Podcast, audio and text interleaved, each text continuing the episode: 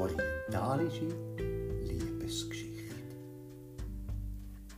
In Turkistan, wo die Tage lang sind und die Wege weit, sind einmal ein junger Mann und eine junge Frau auf getrennten Wegen einem gleichen Ziel entgegengemarschiert.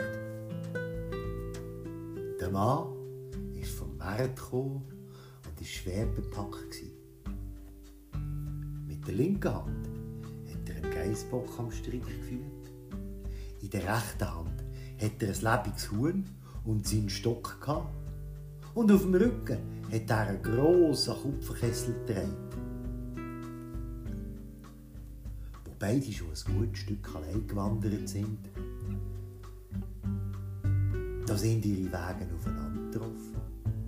Und jetzt sind sie zusammen weiter, bis sie zu einer Schlucht gekommen sind.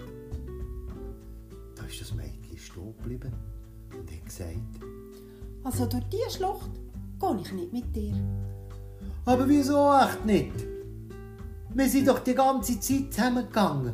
Warum willst du jetzt nicht mehr mit mir weiterlaufen? Nein, durch diese Schlucht gehe ich jetzt nicht mit dir. Du könntest ja am Ende versuchen, mich zu umarmen und zu küssen. Aber wie sollte ich das auch machen? Du siehst es ja selber. Mit der linken Hand führe ich den Geissbock am Strick, mit der rechten Hand habe ich das Huhn und meinen Stock.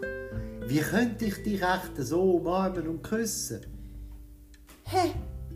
Du könntest ja da den Stock fest im Boden stecken und dann den Geissbock dran festbinden. Dann hättest du eine Hand frei, um den Kupferkessel dem Rücken zu nehmen. Das Huhn könntest du dann auf den Boden setzen und den Kessel drüber stülpen. Hättest du beide Hände frei und könntest mich umarmen und küssen. Der junge Mann ist da gestanden. Er hat nachgedacht und dann hat er gerufen.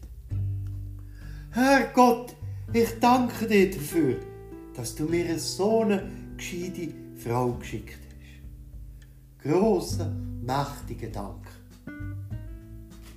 Und dann sind sie gemeinsam gegangen die Schlucht.